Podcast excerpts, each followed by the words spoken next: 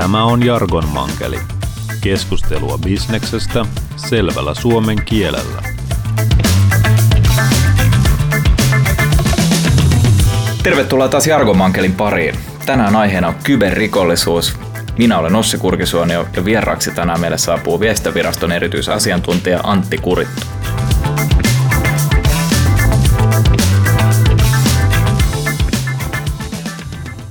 Tervetuloa Antti. Kiitos Ossi. Antti, mitä tekee Viestintäviraston kyberturvallisuuskeskuksen erityisasiantuntija? Tuntee asioita oikein erityisesti, eli tota, nämä on virkanimikkeet on usein tämmöisiä vähän kummallisia, että se ei välttämättä ihan välittömästi aukea, että mitä ihminen tekee, kun käyntikortin lukee. Mun työhöni kuuluu huoltovarmuuskriittisten organisaatioiden ja valtionhallinnon kyberharjoitustoiminnan tukitoiminnot. Sen lisäksi on tehnyt aikaisemmin semmoista niin sanottua CERT-päivystystä, eli ollut tietoturvapäivystäjänä, ottanut vastaan ja käsitellyt tietoturvaloukkausilmoituksia organisaatioilta ja yksityisiltä ja toki sitten jonkun verran näistä asioista vähän julkisuuteenkin joskus puhunut, kun mm. meitä lähestytään usein asiantuntijoina, kun on näitä kybermaailman ilmiöitä. Aivan. Minkälaisia tehtäviä tämä kyberturvallisuuskeskus sitten hoitaa? Niitä tulee koko ajan vähän lisää, niin tota, tyhjentävä lista on vaikea antaa, mutta keskeisenä on varmaan nämä valtiohallinnon ja huoltovarmuuskriittisten organisaatioiden tämmöisten tietoturvaloukkaustapausten selvittely ja ylipäänsä tämmöisen kansallisen tietoturvatilannekuvan ylläpito.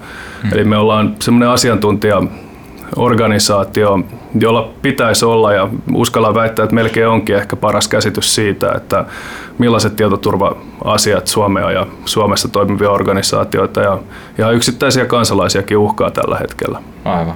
No miten paljon tämä kyberturvallisuuskeskus on sitten tekemisissä ihan oikeiden rikosten kanssa? No aika pitkälle näiden kaikkien tämmöisten ulkopuolelta tulevien tietoturvaloukkaustapausten taustalla on joku rikollinen teko. Hmm. Et viestivirasto ei tutki sinänsä rikoksia, mutta tota selvitellään toki niitä loukkaustapauksia ja niissä taustalla olevia rikollisia tekoja tutkii sitten poliisi.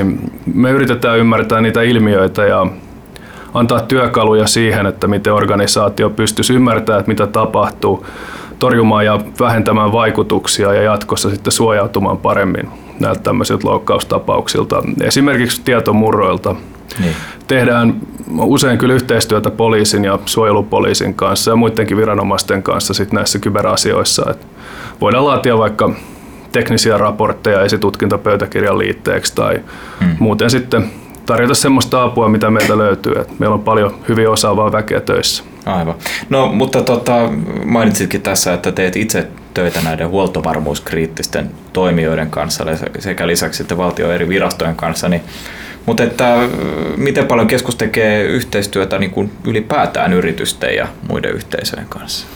No se on meidän keskeistä, keskeistä työtä, että kaiken näköistä. Toki meillä on kärki tässä huoltovarmuuskriittisessä niin. toiminnassa, koska yhteiskunnan elintärkeät toiminnot on tietenkin niin kuin ensisijaisia. Ja no, puhutaanko me nyt mistä energiasta vai? Energia, rahoitushuolto, logistiikka, terveydenhuolto, ja. kaikki tämmöiset, mitkä niin kuin ainakin pitää saada toimimaan, että sen jälkeen voidaan mennä sitten huvipuistoon ja käydä leffassa.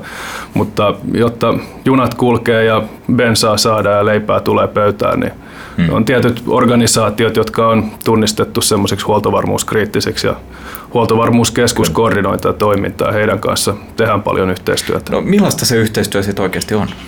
Se voi olla esimerkiksi sellaista, että organisaatio joutuu tietomurron uhriksi, ne ottaa meidän päivystäjä yhteyttä, kertoo mitä tapahtui, ja ollaan sitten takaisinpäin yhteydessä ja annetaan apua siinä, että miten sitä asiaa selvitetään ja millaisia mm. asioita kannattaa ottaa huomioon. Kerätään tietoa kaikista näistä ilmoituksista ja muodostetaan itsellemme ja eteenpäin jaettavaksi semmoinen yleinen tilannekuva siitä, että mitä tapahtuu.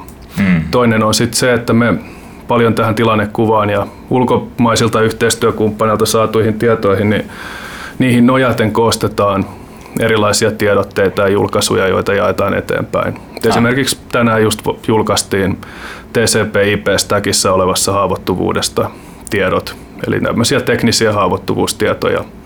Ja monet organisaatiot seuraa muun muassa meitä ja toivottavasti muitakin, mutta toivottavasti myös meitä näissä asioissa ja saa meidän kautta sitten tietoa siitä, että nyt pitäisi esimerkiksi Linuxin kernelit päivittää kaikista servereistä.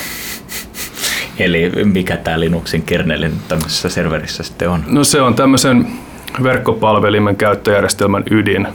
Eli käytännössä se niin kuin kova ydin, minkä ympärillä sitten kaikki muu pyörii, kuten esimerkiksi graafinen mm. käyttöjärjestelmä tai www-palvelin tai niin. ne ohjelmistot, mitä siinä käytetään. Niin sieltä löytynyt haavoittuvuus, niin se tarkoittaa sitä, että se pitää päivittää kuntoon, pitää laittaa tämä korjattu versio siitä sinne omiin laitteisiin. Muuten ne on haavoittuvia tietynlaisille mm. hyökkäyksille. Joo, no mutta sä oot nyt tässä muutama päässyt avaamaan muutama kertaa tätä, että mitä tämä kyberturvallisuus on. Täällä on tämä TCP vilattanut ja nyt sitten tämä Linuxin kernelikin. Mutta mitä se kyberturvallisuus ihan oikeasti on? Et muistetaan kaikki 2000-luvun alussa, kun langattomat modemit tuli ja sitten muistutettiin kaikki, että pitää olla salasana. Muuten voi tulla naapuri vaikka siihen sun verkkoon ja ladata laittomasti Napsterille sen musiikkia ja sitten sä saat lasku. No, tämä oli ihan todellinen uhka siihen maailman aikaan, että tota, silloin Tämä on niin mutta että varmaan se kuva on vähän laajentunut tästä. On, on, on, totta kai. Sanotaan, että on menty eteenpäin siinä mielessä, että nykyään kun ostat teleoperaattorilta langattoman modemin, niin siinä on oletuksena salasana. Aina asiat ei ollut näin, että se tuli avoimena ja uskottiin siihen, että eihän kukaan nyt naapuriaan kiusaisi, mutta kyllä joku on joskus kuulemma Suomen historiassa näinkin tehnyt, että internet on ehkä viimeisen 18 vuoden aikana lyönyt niin vahvasti läpi, että kaikki tuntuu nykyään olevan riippuvaisia verkosta. Että mm. kohta mennään siihen, että kaljat ei pysy jääkaapissa kylminä, koska nettiyhteys on katki ja älyjääkaappi ei pääse lukemaan palvelimelta, että mikä on käyttäjä toimiva lämpötila. Niin tämmöisiä kaiken näköisiä uhkakuviakin siinä on, että mä on pikkasen itse, jos voisin painaa jotain isoa jarrua, että vähän hidastettaisiin ja mietittäisiin, että onko nyt ihan kaikkea pakko liittää nettiin, koska usein mennään niin kuin toimivuus edellä ja kybermaailma alkaa pikkuhiljaa tarkoittaa ehkä niin kuin vaan kaikkea maailmaa. Yeah. Siinä mielessä, että kaikki alkaa olla pikkuhiljaa kyberiä. että meillä on mobiilivehkeitä taskussa ja autotkin nykyään on pitkälti yhteydessä verkkoon ja saa sieltä langattomasti päivityksiä. Ihan kiva juttu, kunnes sieltä langattomasti lähetetään sinne joku haittaohjelma, joka päättää painaa jarrua, kunhan nopeus nousee 130 moottoritiellä. Kaiken näköisiä tämmöisiä niin pessimistisiä kysymysmerkkejä leijuu tuolla ilmassa. Joo, kuulostaa siltä, että et ainakaan ihan itse ole ensimmäisenä ostamassa tämmöistä älyjääkaappia. en, en, mulla pysyy, pysyy perinteisessä jääkaapissa kyllä kaljat kylmänä, että siinä ei ole, ei ole ongelmaa, mutta tota, kyllä mullakin on kotona kaiken näköisiä älylaitteita. Et toki mulla on aina se sanotaan tämä tiedon taakka, kun mä katson jotain vehjettä tuo kaupassa, että viittiinkö sitä nostaa, kun ei siinä paketissa lue, onko se turvallinen. Mm. Että siinä vaan lukee ne ominaisuudet listattuna. Sitten kun yrittää kysyä, että no soittaako tämä kiinalaiselle keskuspalvelimelle suojaamattoman yhteyden yli ja kokeilepa kysyin myyjältä, että onko niillä HTTPS vai millä tämä menee siitä ylittä, niin tulee tyhjä tuijotus ja sitten ne myy sulle se viiden vuoden jatketun takuun. Siitä ei ole paljon iloa siinä vaiheessa, kun joku hakkeroi sun kotiin. Niin tota, ei, ei tätä pysty välttämään, enkä mä halukkaan täysin välttää. No, mutta mut, kerro nyt vähän vielä, että mitä muuta tämä kyberturvallisuus on kuin pelkästään tämä salasana? No se on...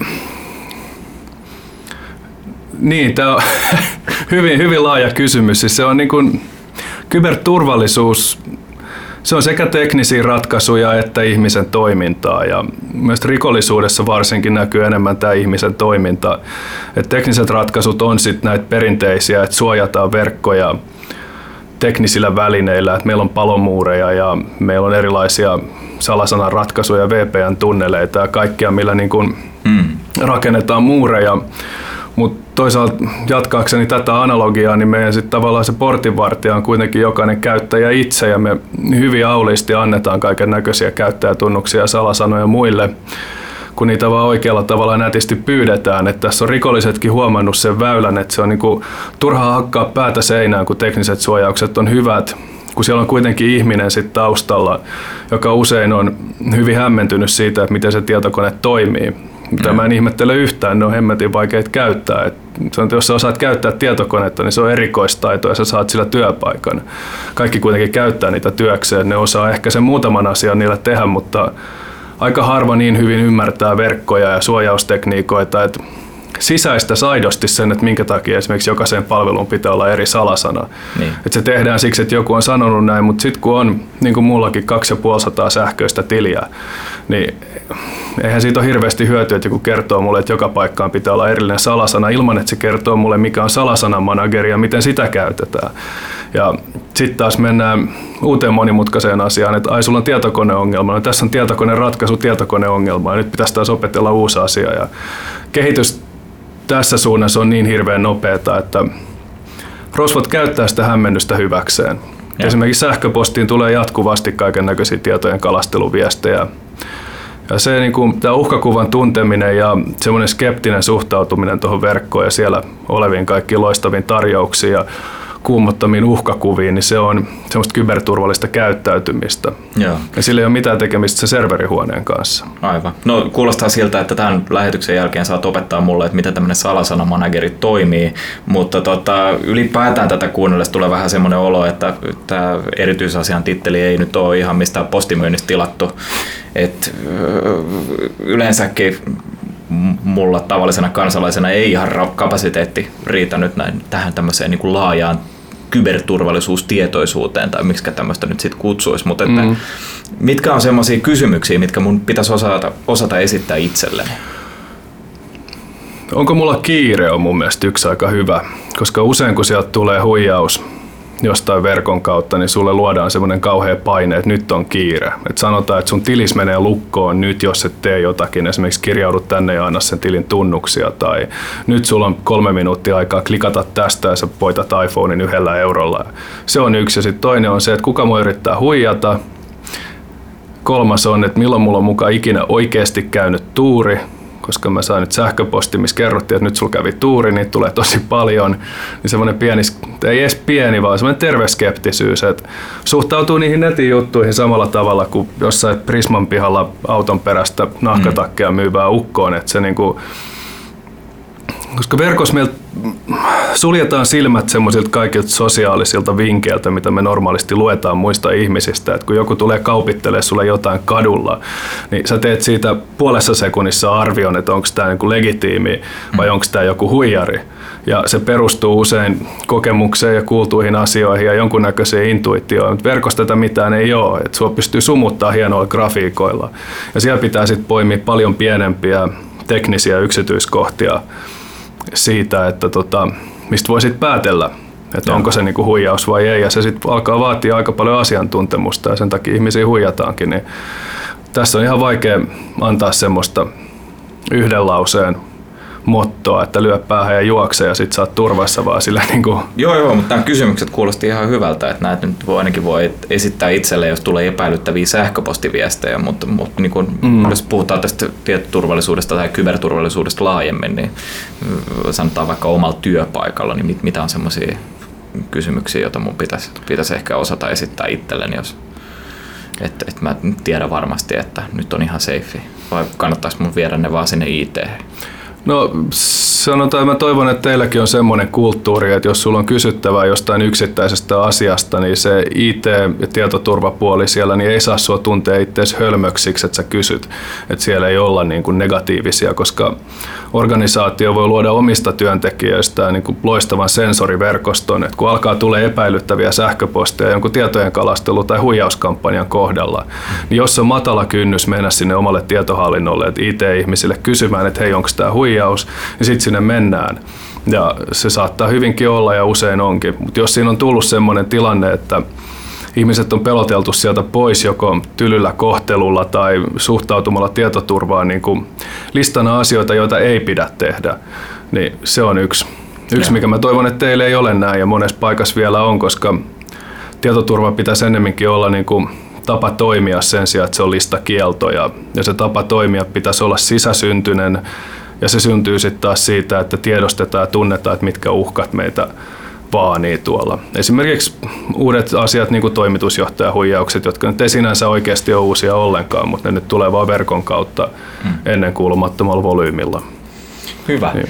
Kiitokset Antti Kurito. Otetaan tässä kohtaa pieni tauko ja palataan hetken kuluttua. Olkaa hyvä.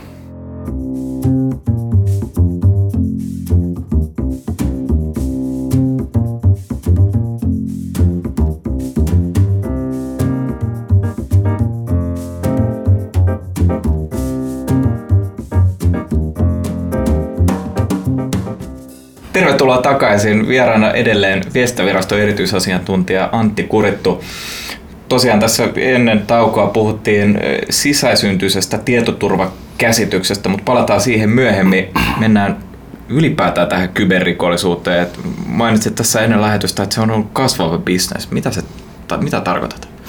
No, tarkoitan sitä, että tekniikka, internet kun kasvaa, niin rikollisuus kasvaa mukana ja koska nykyään kaikki on jollain tavalla jonkun kaapelin tai langattoman verkon päässä, niin on tietenkin ihan selvää, että siihen liittyvät lieveilmiöt kasvaa siinä samalla. Ja tota, mä muista kuka sen arvion teki ja mitä ne summat oli. Jo, jo, joitakin vuosia sitten todettiin, että tämä kyberrikollisuuden kustannukset on ohittanut jo laittoman huumausainekaupan kustannukset yhteiskunnallisesti ja jossain arvioitiin mm-hmm. kai, että sen tuotot on korkeampia jo. Ja se on aika helppo uskoa, että, että jollain ransomwarella ja tämmöisillä äh, Anteeksi, kyber, ransomware, siis kiristyshaittaohjelmilla. Ah. Eli tämmöisillä ohjelmilla, jotka lukitsee tietokoneen tai palvelimeen ja vaatii lunnaita sen avaamiseksi, niin niillähän tiedetään, että on tehty miljoonia ja miljoonia. Ja mm. se on niin kuin, et sieltä löytyy semmoisia innovatiivisia bisnesmalleja sieltä maailmasta, että niinku löydetään se, mikä on käyttäjälle arvokasta ja sitten tavallaan tehdään se käyttökelvottomaksi ja myydään takaisin. Ja niin. Toinen on sitten nämä kryptovaluutat ja niiden arvon nousu ja niihin liittyvä rikollisuus. Että meillä on bitcoinit ja monerot sun muut tämmöiset internetin lainausmerkeissä omat rahayksiköt, joita sitten voi, voi näppärästi verkon yli varastaa toisilta tai tai sitten niitä voit suorastaan luoda tyhjästä murtautumalla palvelimelle ja teettämällä siellä semmoisia laskutoimituksia, mistä niitä syntyy. Et se, miten tämä teknisesti toimii, olisi ihan oman jaksonsa aihe varmaan ja sitten siitä voisi tulla kertoa, joka, joka tietää siitä vähän enemmän, mutta mm. se, mitä siitä tarvii tietää, on se, että ne omat tietojärjestelmät ei ole rosvoille mielenkiintoisia ainoastaan siksi, että siellä on tärkeää tietoa, vaan myös siksi, että ne toimii laskentakapasiteettina ja resurssina tämmöiselle niin kuin tavallaan rahan luomiselle tyhjästä. Hmm. Niin sielläkin on tehty taas ovelia innovaatioita. No mutta mitkä tämmöisessä kyberrikollisuudessa on vähän niin kuin uusimpia trendejä tai mitä, mitä nyt eh, jos näistä ransomwareista niin oli, oli, on ollut julkisuudessakin aika lailla esimerkkejä, mutta onko nyt tämmöisiä bubbling under-ilmiöitä? Joo, siellä on, siellä on tavallaan kaksi semmoista päähaaraa mitkä mä tykkään ainakin itse omassa ajattelussani erottaa, että siellä on tekniset ja sosiaaliset hyökkäykset. Eli teknisissä hyökkäyksissä hyökätään nimenomaan sinne tietojärjestelmään ja käytetään sitä jollain tavalla hyväksi. Siellä on selkeästi nousussa nimenomaan tämä kryptovaluuttojen luvaton louhinta. Mm. Eli tungetaan sinne joku semmoinen ohjelmanpätkä tai joku vastaava joka tekee niitä laskutoimituksia, jonka perusteella sitten kryptovaluuttaa syntyy ja sitten se menee rikollisten taskuun. Et se käytännössä niin kun, se on tapa varastaa rahaa, ää, sähköä ihmisen seinästä tietokoneen avulla, koska se kustannus sen järjestelmän omistajalle sitten näkyy kasvaneena sähkölaskuna. Et se, niin kun, se on, niin kuin, se on ovella tapa varastaa siitä sähkölaskusta vähäsen, että se voi ehkä nähdä näin. Mm.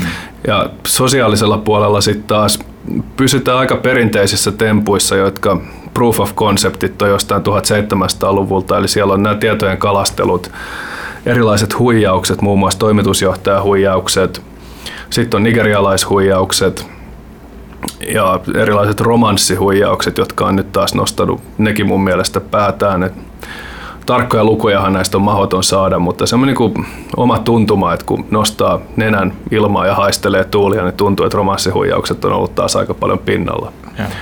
No nämä sosiaaliset huijaukset on kyllä niin kuin oma lajinsa ja voidaan niihinkin palata tuossa myöhemmin, mutta, mutta tota, että jos halutaan vaikka jollain tavalla torjua tämmöinen luvaton louhinta ja, ja tota, sähkön varastaminen, niin kuin sanoit, niin, niin, niin mm. niin tota, miten se onnistuu? Se onnistuu sillä tavalla, että suunnitellaan alusta pitäen ne omat tietojärjestelmät turvallisiksi. Tämähän on tietenkin kauhean helppo sanoa, varsinkin organisaatiolle, joka on aloittanut tieto, automaattisen tietojen käsittelyn joskus 90-luvulla ja siellä kertyy semmoista teknistä velkaa, että on vanhoja järjestelmiä, joita ei voi siirtää uusiin ja tällä tavalla, mutta se on, se on pitkälti niin kuin teknisen tietoturvan kysymys ja vastaus siihen riippuu siitä, että mitkä on tarpeet ja mitä järjestelmiä käytetään. Mm-hmm. Eli tota, tässä on ehkä vähän turha alkaa, alkaa silleen miettimään niin kuin jokaisen yksittäisen erilaisen infrastruktuurin teknisiä suojausratkaisuja, mutta sanotaan, että ehkä isoimpia riskejä siellä on se, että se on niin sanotusti flättiverkko, Eli kaikki laitteet on tavallaan yhdessä verkossa ja kaikki höpöttää siellä iloisesti sekaisin ja sinne verkkoon ei ole mitään näkyvyyttä. Et ei tiedetä, mitä siellä verkossa tapahtuu. Ja siellä on ne älyjääkaapit ja tuotantokriittiset palvelimet ja kaikki työasemat juttelee keskenään. Ja semmoisia ympäristöjä ja viritelmiä on paljon olemassa. Ja järkevähän on sitten taas segmentoida sitä verkkoa, jakaa sitä semmoisiin pieniin osiin, että täällä meillä on korkean turvallisuuden verkko, missä on nyt tietyt jutut ja täällä on toinen segmentti ja tästä menee läpi vaan semmoista ja semmoista liikennettä, mutta se on tietenkin monimutkaista ja hankalaa ja maksaa rahaa, että ja. sitä ei usein tehdä monessa firmassa ollaan ihan tyytyväisiä, kun todetaan, että ei meillä ole täällä mitään tietoturvaongelmia koskaan ollutkaan. Ja sitten se syy siihen on se, että sinne ei ole koskaan katsottu sinne verkkoon. Ja sitten kun joku vähän rauttaa kantaa ja katsoo, mitä logeissa tapahtuu, niin nähdään, että siellä on semmoinen seitsemän eri hakkeriryhmän jengisota käynnissä sun omilla palvelimilla, jotka keskenään heittää sieltä toisiaan ulos. Silloin varmaan kiusaus panna kansi vaan takas kiinni ja jatkaa hommia on iso, mutta tota, se on tämmöisiäkin tilanteita on tullut vastaan. Niin, yhdessä, joo. on tullut vastaan. Tosiasiassa kerroit tosiaan, että, että, että olet, toimit näiden huoltovarmuus kriittisten toimintojen parissa, mutta lisäksi olet toiminut aikaisemmin myös poliisina. Mm. Minkälaisia keissejä sinulla ylipäätään on tullut nyt sitten tässä vastaan uran aikana? Meillä tuli oikeastaan kaikki tietotekniikkarikokset, mitä Helsingissä tapahtui, tippu meidän pöydälle. Ja niin poliisissa? Poliisissa, joo, Helsingin poliisilaitoksella. Ja siellä on, meillä oli sellainen tietotekniikkarikostutkintaryhmä ja oltiin osa talousrikostutkinnan ryhmää. Ja siellä tuli ihan niin kuin, sanotaan parisuhteiden päättymiseen liittyvistä riidoista, teollisuusvakoiluun ja tietomurtoihin, palveluestohyökkäyksiin, että kaikki ne tuli meille tutkittavaksi. Ja usein sinne yritettiin ehkä vähän ujuttaakin semmoista, että tässä on nyt käytetty tietokonetta tämän petoksen tekemisessä, mutta joutui sielläkin vetää vähän sitä rajaa, että me ei nyt ihan kaikki petosrikoksia tutkita ihan vaan siksi, että tekijä on lähettänyt sähköpostin. Että pitää olla niin kuin tietotekniikka rikos ja tietoteknisessä ympäristössä selkeästi tapahtunut rikos. Ja siellä oli ihan siis ikävimpiä. Siellä on tietenkin nämä nuoria ja lapsiin liittyvät seksuaaliset hyväksikäyttöjutut, jotka nekin on hyvin pitkälti nykyään netissä ja eri mobiililaitteissa. Niissä tehtiin teknistä tutkintaa digitaalisen todistusaineiston löytämiseksi. Ja sitten oli tämmöisiä, että parisuhde päättyy, sitten otetaan mustasukkasena entisen puolison Facebook-tili haltuun ja aletaan vainoamaan häntä ja luetaan hänen sähköpostejaan ja tämmöisiä juttuja muutamia lähti ihan syyttäjälle astikin saatiin selvitettyä. Ja sitten oli näitä teollisuus, teollisuusvakoiluasioita, että on vuodettu työnantajan tietoja kolmannelle osapuolelle, ehkä tulevalle työnantajalle, tai luettu entisen työnantajan sähköpostia uuden työnantajan lukuun, millä on sitten tietenkin saatu tietynlaista kilpailuetua, kun tiedetään, mitä siellä sisällä puhutaan. Ja aika laaja skaala, oikeastaan melkein mikä tahansa rikos, pois lukien aamuöinen päähän lyönti niin on nykyään mahdollista toteuttaa myös tietotekniikan avulla ja hmm. siellä sitten niitä tutkittiin. No mikä on ehkä mieleenpainuvin tapaus ollut? No niitä oli aika paljon, paljon erilaisia. Mä mietin, että mitä mä niistä nyt voin oikeastaan kertoa, mutta tota, kyllä ehkä nämä parisuhteisiin liittyvät asiat oli semmoisia, että ne ei ehkä tekoina jäänyt niinkään mieleen, mutta jäi ehkä mieleen se niin kuin käsitys siitä tekijän mielentilasta, missä sen on varmaan pitänyt olla, kun se on näitä asioita tehnyt. Ja sitten tavallaan se oma käsitys siitä, että miten kokonaisvaltaisesti sä voit häiritä ja ahdistella toista ihmistä, kun sä otat asiaksesi tehdä sen niin kuin esimerkiksi tuommoisten sähköisten tilien kautta. Hmm. Jos sä mietit normaalia suomalaista somenatiivia, milleniaalia, jolla on kaikki sähköiset tilit, joiden kautta se käytännössä elää yli puolet elämästä ja sitten sulla on pahantahtoinen ihminen, niin mitä kaikkea sillä voi tehdä. Ja sitten kun sulla on tämmöinen eh, ehkä ihan älykäskin nuori mies, jolla on kuitenkin prioriteetit hieman hukassa ja sanotaan, että enemmän tunnetta kuin järkeä ja päättää, että nyt mä kostan tuolle naiselle ja alan seuraamaan sitä kaikkialla, niin mulla oli poikkeuksellisen hyvä näkymä siihen, että miten hän oli päivänsä viettänyt, kun hän oli unohtanut yhden vakoiluohjelman kytkeä pois. päältä, millä oli ensin vakoillut entistä puolisoa ja sitten ottanut sen koneen kotia alkanut tekemään sillä rikoksia. Ja löysin sitten sen vakoiluohjelman lokitiedon, missä oli kaikki näppäimen painallukset, niin siinä oli kolmen kuukauden rikokset siinä lokissa, niin kyllä mä muutaman kuukauden luin sitä aika suupyöreänä, että herra jästäs, että, että on se niinku, ne on ollut semmoisia, mitkä jäi mieleen, että ehkä sitten lehtiotsikoissakin on sitten jonkun verran ollut noita kaiken näköisiä mm. meidän juttuja. Joo. No tästä saadaan melkein pitävä aasinsilta tota, näihin sosiaalisiin tuota, kyberrikoksiin, mm. josta mainitsit aikaisemmin. Ja, ja, ja tota, tuli tässä niistä mieleen, kesän aikana hain viilennystä ja ilmastoitua tilaa elokuvateatterista ja kävin katsomassa Ocean's 8-nimistä elokuvaa, jossa oli tämmöinen tietoturva-asiantuntija, jolle oli oikein kohdennettu tämmöinen kalasteluviesti. Ja, ja, ja tota, että vaikka kyseessä oli tietoturva-asiantuntija, niin, niin siinä kohtaa, kun, että fiktiivinen, mutta että siinä vaiheessa, kun hänellekin on luotu tämmöinen oikein kohdennettu viesti, jossa on juuri oikean rotuisia koiria söpösti esiteltynä, niin, niin sitten klikataan ja sitten on heti yhteys avattu hänen omalle tietokoneelleen. Niin miten tavallisia tämmöiset kohdennetut viestit nykyään oikein on? No ne alkaa, no ne on pitkään ollut jo arkipäivää tuolla ja tota, pakko huomauttaa, että erityisasiantuntijathan ei mene tuommoisia enää, mutta tietoturva-asiantuntija saattaa mennäkin, mutta tota, ne on ollut pitkä arkipäivää tuolla esimerkiksi valtiollisen tiedonhankinnan puolella, kun halutaan joku jonkun kohteen järjestelmiin päästä käsiksi, niin käytetään tämmöisiä hyvin niin kuin personoituja viestejä. Ja sosiaalinen media on tässä siinä mielessä isossa roolissa, että sinne ihmiset mielellään itsestään kertoo ja usein, usein kaveripiiri ja ehkä jopa työnantajan kannustamana niin jakaa siellä hyvin paljon semmoisia asioita, mitä voidaan sitten käyttää, jos halutaan kohdentaa nimenomaan hänelle joku, joku viesti. Et se, on, se on nykypäivää. Siitä on hirveän vaikea välttyäkin, niin se tämmöisiä näkyy kyllä. Et pääasiassa, jos nyt halutaan vähän lisää jargonia, niin mm. ne on tämmöisiä niin sanotusti opportunistisia nämä tietojen kalasteluviestit, että niitä lähetetään, lähetetään 10 miljoonaa ja sitten joku avaa niistä aina kuitenkin sen viestin, että sä saat 10 miljoonalla viestillä joitakin tuhansia käyttäjätunnuksia ja se on ihan hyvä. Se riittää niille rosvoille ja sitten niillä voi tehdä, mitä niillä nyt tehdään, käy yleensä ne mun ymmärtääkseni myydään eteenpäin. Mutta tota, sitten kun on tämmöinen targetoitu eli kohdennettu, niin ne on ihan erinäköisiä. Että nämä opportunistiset yrittää olla mahdollisimman semmoisia geneerisiä, että ne tulee esimerkiksi joltain Hotmaililta tai Googlelta tai PayPalilta, DHLltä.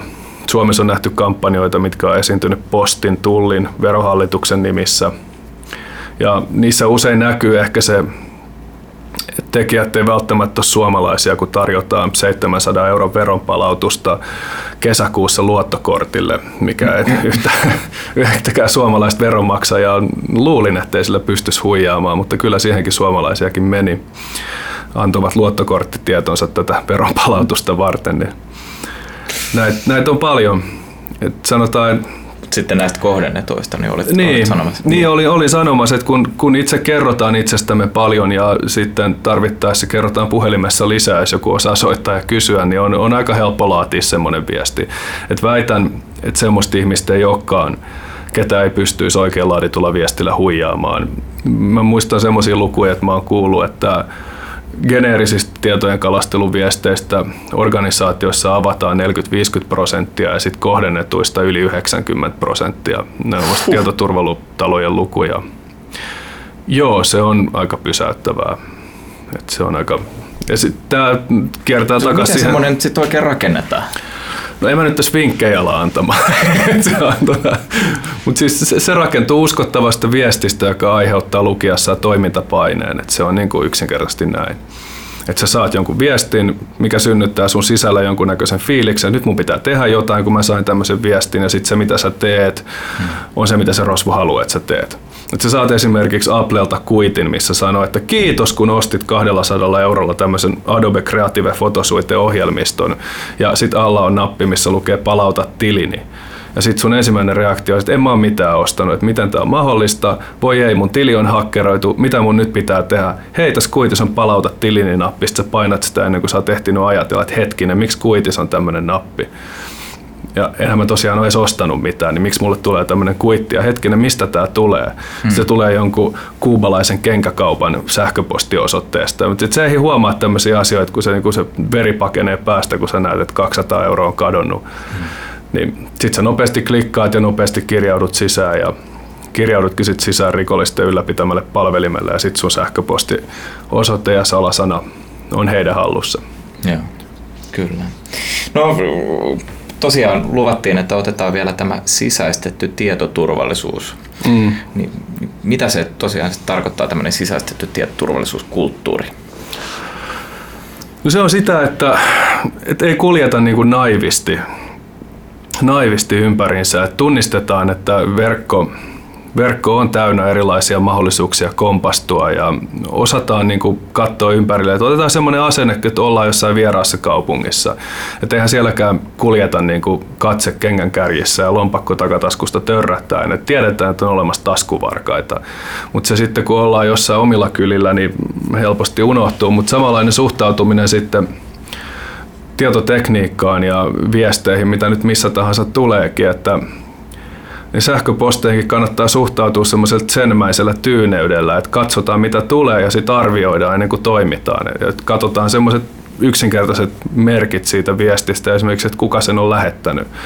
Jos se on semmoinen asia, missä kehotetaan esimerkiksi siirtämään isoja summia rahaa, niin on aika pieni vaiva ottaa puhelin ja soittaa sille lähettäjälle, että tuliko tämä sinulta, että oletko tosiaan sitä mieltä, että mun pitää lähettää välittömästi 34 000 euroa kiinalaiselle pankkitilille. Ja toisesta päästä saatetaan sanoa, että en mä lähettänyt tuommoista viestiä. Ja se, niin kuin se yksi puhelu säästi just sen summan rahaa, koska ne on näitä toimitusjohtajahuijauksia. Hmm. Omassa elämässä kaikenlaiset varoitukset, pelottelut, tilien lukitsemisilmoitukset, arpajaisvoitot, nigerialaisten prinssien käsittämättömät miljoonaperinnöt, niin kaikki nämä niin pitäisi, pitäisi vaan niin pysäyttää hetkeksi miettimään, että onko tämä tosielämää, että tapahtuuko tämmöistä oikeasti. Ja mitä jos mä menen sinne Apple-tilille sitten vaikka esimerkiksi suoraan Applen omien nettisivujen kautta, enkä klikkaa näitä linkkejä.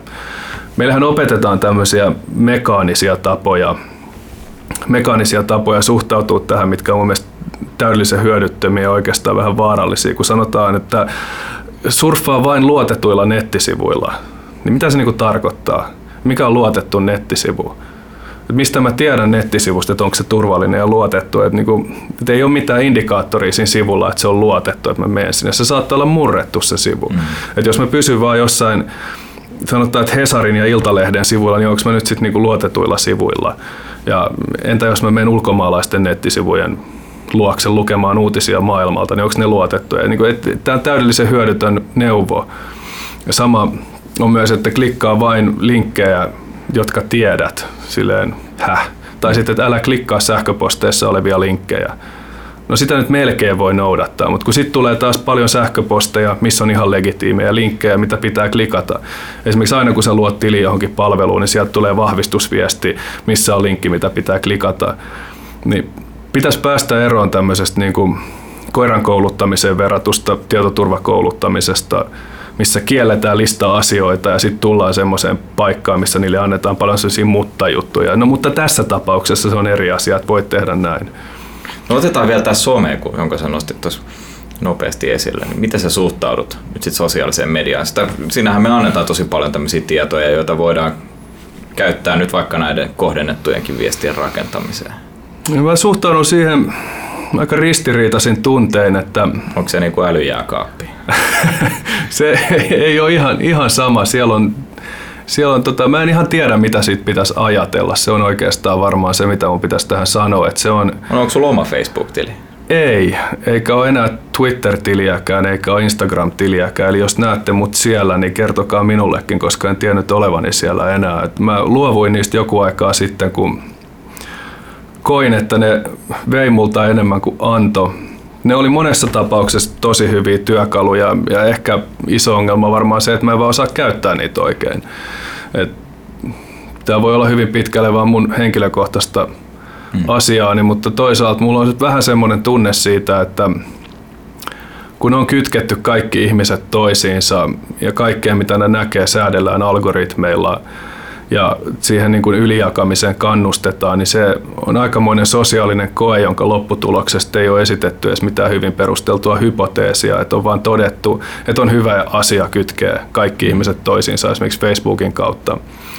No mitä se, se tietoturvan näkökulmasta? No tietoturvan näkökulmasta se on valtavan ongelmallista, jos sä jaat sinne liikaa itsestäsi asioita, nimenomaan esimerkiksi just erilaisten huijausten kautta, tai ei välttämättä edes jakamisen kautta, että siellä voi tulla tämmöisiä erilaiset romanssihuijaukset sun muut yleensä saa niin kuin alkunsa Facebookista, että ihmiset luottaa ihan liian sokeasti kirjoitettuun sanaan ja valokuviin, että kun siellä amerikkalainen Eversti ottaa yhteyttä ja etsii romanssia, niin tota, siellä aika monella monella pyörii sukat jalassa ennen kuin, pitäisi, ennen kuin järki ottaa vallan ja sanoo, että hetkinen, että mitä tässä nyt oikein tapahtuu. Ja se on valtava iso bisnestä, että etsitään Facebookissa huijattavia, huijattavia ihmisiä, joilta sitten lypsetään kaikki rahat erilaisilla verukkeilla. Ja ne toistaa aina näitä samoja teemoja.